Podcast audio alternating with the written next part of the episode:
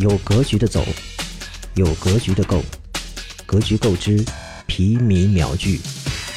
徐新，一九八八年毕业于南京大学外国语学院，后就职于中国银行总行的营业部，不到一年当选三八红旗手，不久被提升为副科长。一九九一年加入法国巴黎银行，负责指导投资业务。后成为霸凌投资香港有限公司行政董事及股东。徐新最著名的投资案例是网易、京东、娃哈哈等企业，曾任中华英才网的初始投资者和董事会主席，中国风险投资协会理事会理事，也被认为是刘强东的伯乐，号称投资女王。他投资的其中三个创业者进入了福布斯富豪榜前一百名。